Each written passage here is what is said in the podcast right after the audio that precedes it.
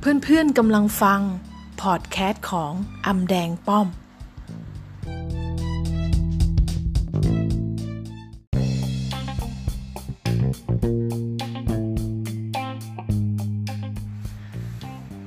สวัสดีค่ะเพื่อนๆคะมาพบกันกับ EP 2 นะคะ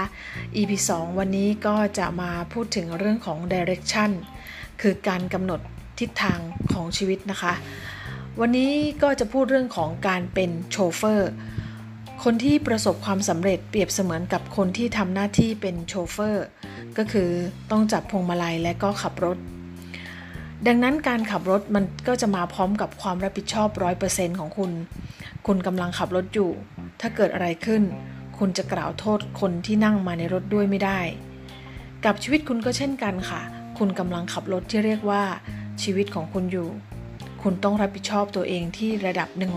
100%ถ้าคุณไม่ประสบความสำเร็จ คุณก็โทษคนอื่นๆไม่ได้ ดังนั้นคุณต้องหยุดกล่าวโทษ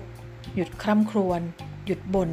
หยุดสะบด และลงมือทำเยอะๆ อย่างสร้างสรรค์กับตัวคุณเอง และเมื่อคุณมีจิตใจแบบโชเฟอร์ คุณมีวิธีคิดว่าคุณต้องรับผิดชอบตัวเองมากกว่าใครๆ คุณจึงจะสามารถทำให้ชีวิตดีขึ้นไป และเมื่อคุณอยู่ในตำแหน่งของคนขับ คุณได้เติบโตขึ้นแล้วค่ะสำหรับ EP 2 นี้นะคะ หวังว่าจะเป็นประโยชน์กับเพื่อนๆนะคะ